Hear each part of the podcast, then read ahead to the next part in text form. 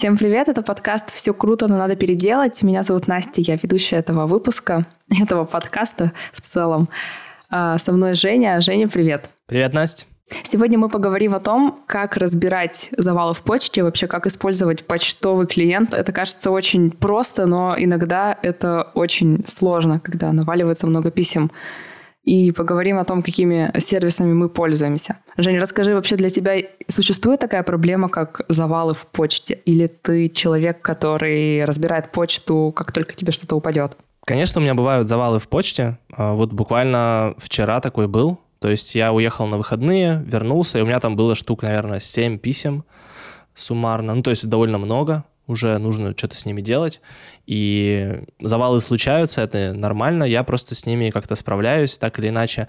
Но я не люблю, как ты сказала, разбирать почту по ходу, потому что когда почта превращается в мессенджер какой-то получается. То есть тебе прилетело уведомление, ты тут же должен отреагировать. И это не очень хорошая практика, потому что ты отвлекаешься от того, что ты делал, получается.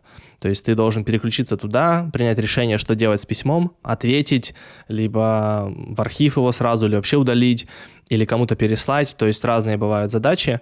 Поэтому я стараюсь все-таки почту разгребать как-то, ну, целенаправленно. То есть я вижу, что подкопилось писем, я такой, ага, вот у меня есть там 5 писем, мне на это нужно минут там 15-20. Типа я иду и целенаправленно сразу разгребаю все эти письма, чтобы у меня там было пусто. Вот. Ну, если их там сильно больше, то я тогда делаю, окей, сейчас я отвечу на эти пять, там, вечером еще на пять, например. То есть я стараюсь их как бы группировать. Вот я в одном из выпусков рассказывал про это, что сцеплять паровозиком задачи, вот почта — это как раз тот самый прием, где нужно применять этот принцип. То есть подождать, пока у вас подкопится несколько писем или несколько сообщений в Телеграме, например, и скопом на них ответить в один момент, например, там выделить полчаса и разобрать все сообщения. Ну, сколько успеете за полчаса. Это просто лучше, чем отвлекаться там каждые 5-10 минут, когда вам падают сообщения или письма, и э, таким образом у вас и задача не делается, и на письма вы отвечаете, ну так, расторопно. А ты каждый день разбираешь почту? Вот не будет такого, что кто-то ждет от тебя ответ, а ты ответишь, например, на письмо слишком поздно?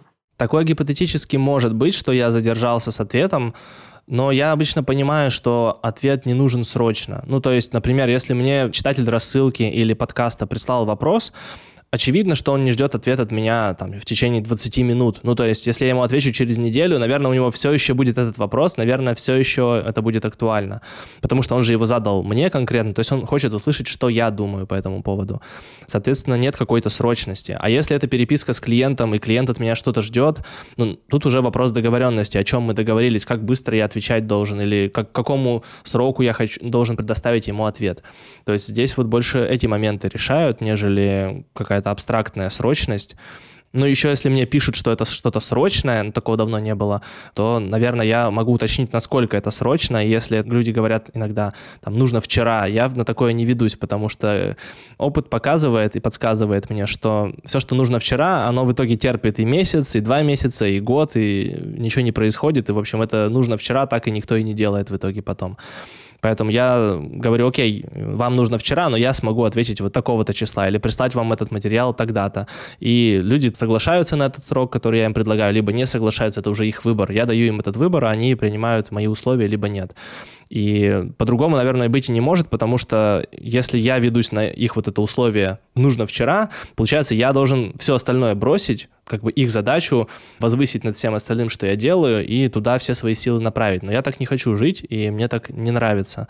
То есть у меня есть какие-то другие вещи, другие дела, которые я делаю. Соответственно, они не могут быть важнее, чем что мне кто-то в дверь постучался и вошел в дом. То есть, ну, то есть вот эти письма со срочностью, это вот примерно так, что вам кто-то звонит в домофон, а вы что-то делаете дома. Ну, то есть это не круто. А вот какие переписки ты ведешь в почте? Я имею в виду, вот ты сказал, тебе могут написать в ответ на подкаст или на рассылку, и также ты ведешь переписку с клиентами. Всегда ли ты ведешь переписку с клиентами в почте или, например, еще где-то можно? И как вот ты разграничиваешь, потому что мы используем еще Basecamp, и там частично общаемся, и на почте прилетают заявки. Как у тебя это устроено? Ну, смотри, если мы говорим про заявку от заказчика, новая заявка, она падает нам на почту, и пока в Telegram, по-моему, не падает, но может падать в Telegram гипотетически.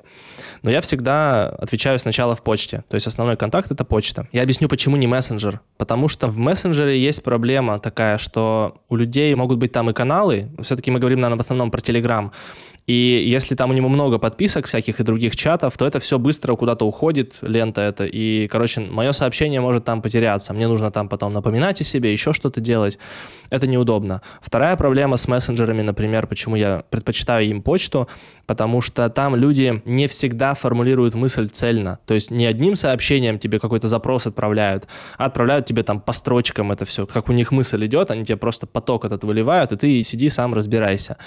А с почтой так не получится. Почта все-таки довольно такой олдскульный, старый способ общения, но он и подразумевает, что ты должен подумать, сформулировать свою мысль, вопросы, например, или ну, ответ на эти вопросы, еще что-то, и написать четко, что тебе нужно и зачем, для чего и когда. Поэтому в почте лучше всего как раз-таки вот начинать обсуждать задачу, то есть понять сначала вообще, что хочет заказчик, какие у него вопросы, договориться о первой встрече, отправить итоги встречи, в общем, какую-то первичную коммуникацию провести там. И уже если мы понимаем, что мы выходим с этим клиентом на проект, тогда уже мы его добавляем в Basecamp, когда мы уже понимаем, что все, проект случится, там мы договорились о деньгах, мы договорились о сроках, мы договорились об объеме работ, тогда мы говорим, да, мы ведем проекты в Basecamp, вот, дорогой заказчик, давай нам свою почту, мы тебя пригласим, все там тебе покажем, объясним, как там работать. А, и дальше, когда он уже заходит, там его встречает готовый пост, где написано, как пользоваться Basecamp, уже заготовленный. То есть мы не тратим время на то, чтобы ему это объяснять еще раз руками или там созваниваться еще как-то. Но я все-таки вот поэтому предпочитаю почту, что это такой спокойный способ коммуникации. И Наверное, еще из плюсов. Там не видно, когда я онлайн. Там не видно, прочитал ли я письмо или нет. У этого есть свои недостатки, с одной стороны, что да, ты не знаешь, дошло ли твое письмо вообще, в принципе. Но, с другой стороны, раньше люди как-то жили, не знали, и все было нормально. И я вот за этот вариант все-таки он более спокойный. А в мессенджере там видно, что прочитал, не ответил, а вот а что он не ответил? Да блин, ответит, когда он сможет. Может, сейчас ему неудобно. То есть я не хочу вот эти додумки себе лишний раз включать в голове. Пусть лучше я буду в неведении и напишу еще раз там, напомню про письмо. Почему нет? А есть ли такая идея, что переписка в почте больше несет юридическую силу? Что-то такое я слышала. Вот вы переписываетесь по поводу задачи или там по поводу, не знаю, договора какого-то. И вот если вы переписываетесь в Телеграме об этом, как будто это несерьезно. А вот какие-то переписки в почте вы можете потом показать в суде, например. А, ну, строчка, что переписка юридически значима, это такая штука общепринятая в договорах с разными заказчиками. Но, в общем-то, можно эту строчку применять не только к почте, но и к любым другим программам, Basecamp, Телеграмму, WhatsApp и всему чему угодно. А, здесь нет границ, на самом деле, нет каких-то ограничений, что вот здесь она юридически значима, а здесь нет. Все, что пропишете в договоре, там она и будет юридически значима. А, просто в Телеграме есть такой момент, ты можешь удалить сообщение для всех участников чата, и это не очень круто. То есть, если кто-то не сделал скриншот и удалил переписку, то доказать, что это было, вообще очень сложно. Наверное, где-то какой-то бэкап хранится на серверах Телеграма, но не будешь же ты запрос отправлять каждый раз. Ну, в общем, это такая себе штука. Это, кстати, одна из причин, почему мы не ведем проекты именно переписку в Телеграме с клиентом. То есть, либо почта, либо Basecamp.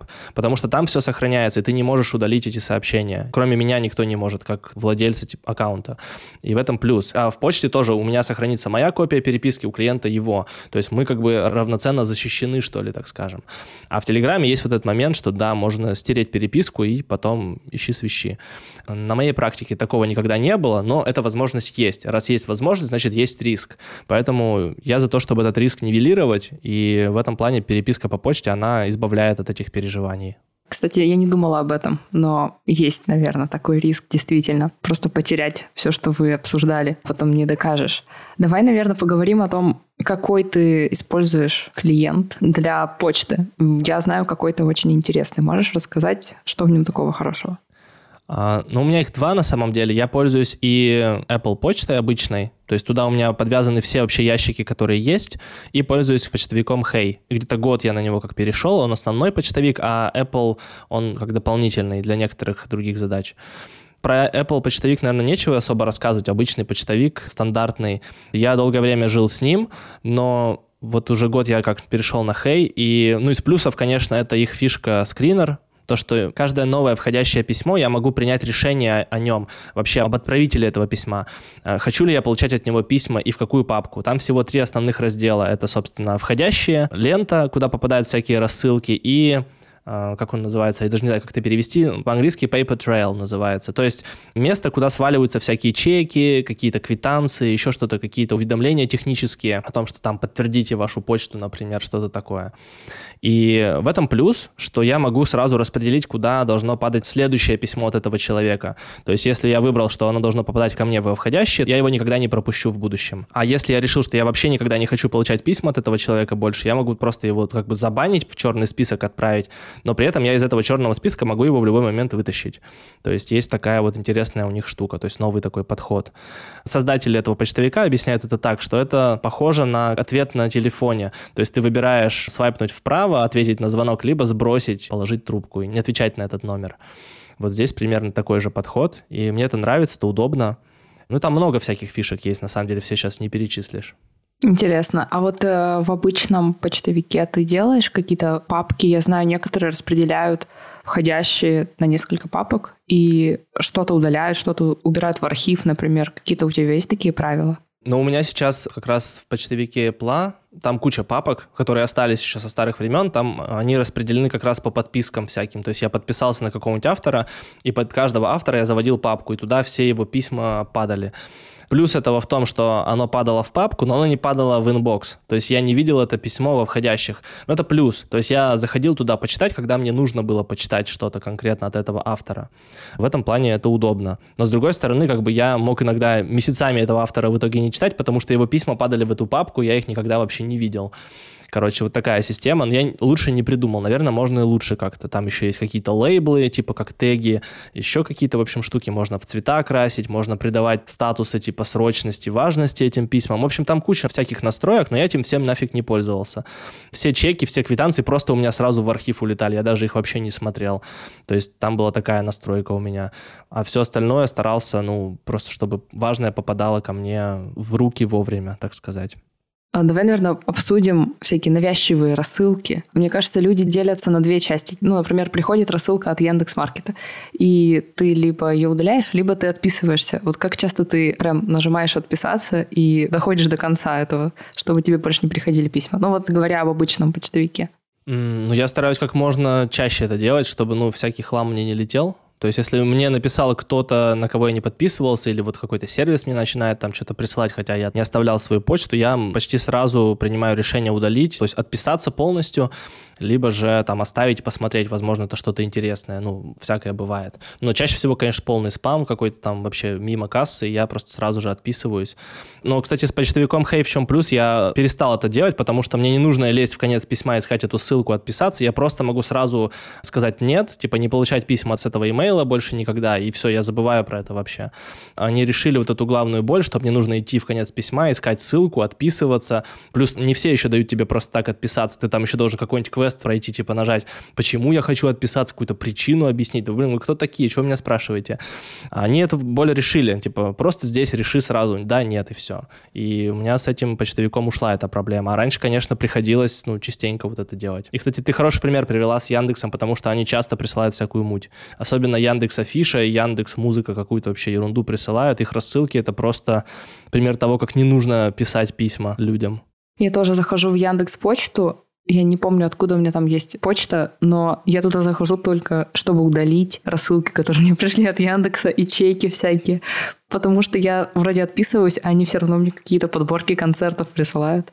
Но мне не очень актуально, поэтому да, это странно. Аллу Пугачеву какую-нибудь, например. Да. Блин, она же иноагент. Черт, мы ее упомянули. Ох, черт. Никакой Аллы Пугачевой больше. Да, я бы хотела, наверное, уже закругляться и под конец обсудить какие-то, может, правила переписки в почте, ну, не глобальные, а, может, какие-то базовые, потому что для современного человека это до сих пор какая-то боль, потому что сложно иногда понять, что от тебя хотят в письме, когда там, например, тема не написана или документ архивом. Вот, можешь какие-то топ-3 правила, как нормально использовать почту в 2024 году? Первое правило пусть будет такое. Одно письмо, одна тема.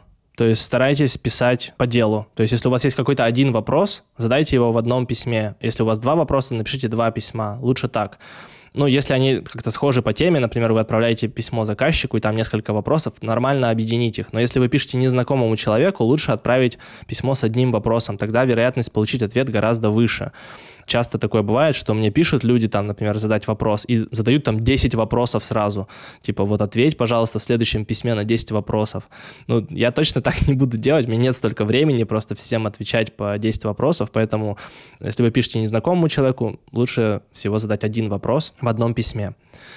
Второе — это назваться нормальным именем. Часто бывает, что на вакансии, например, откликаются люди, и у них написано, ну, там, человек представляется, меня зовут, там, условно, не знаю, Иван, а, или, там, не знаю, Мария, а вместо имени написано, там, какая-нибудь ромашка прекрасная, чудесная, там, не знаю, вот какая-нибудь такая билиберда. Это реальные случаи, когда тебе пишут человек, а у него какая-то чушь написана. Дед Матвей какой-нибудь там тебе пишет.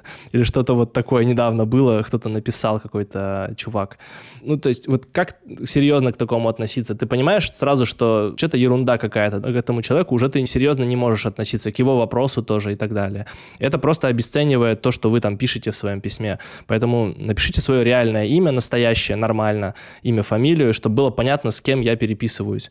Чтобы собеседник ваш знал, с кем он имеет дело. Это как вы, если бы представились вживую, вы бы точно представились бы нормально.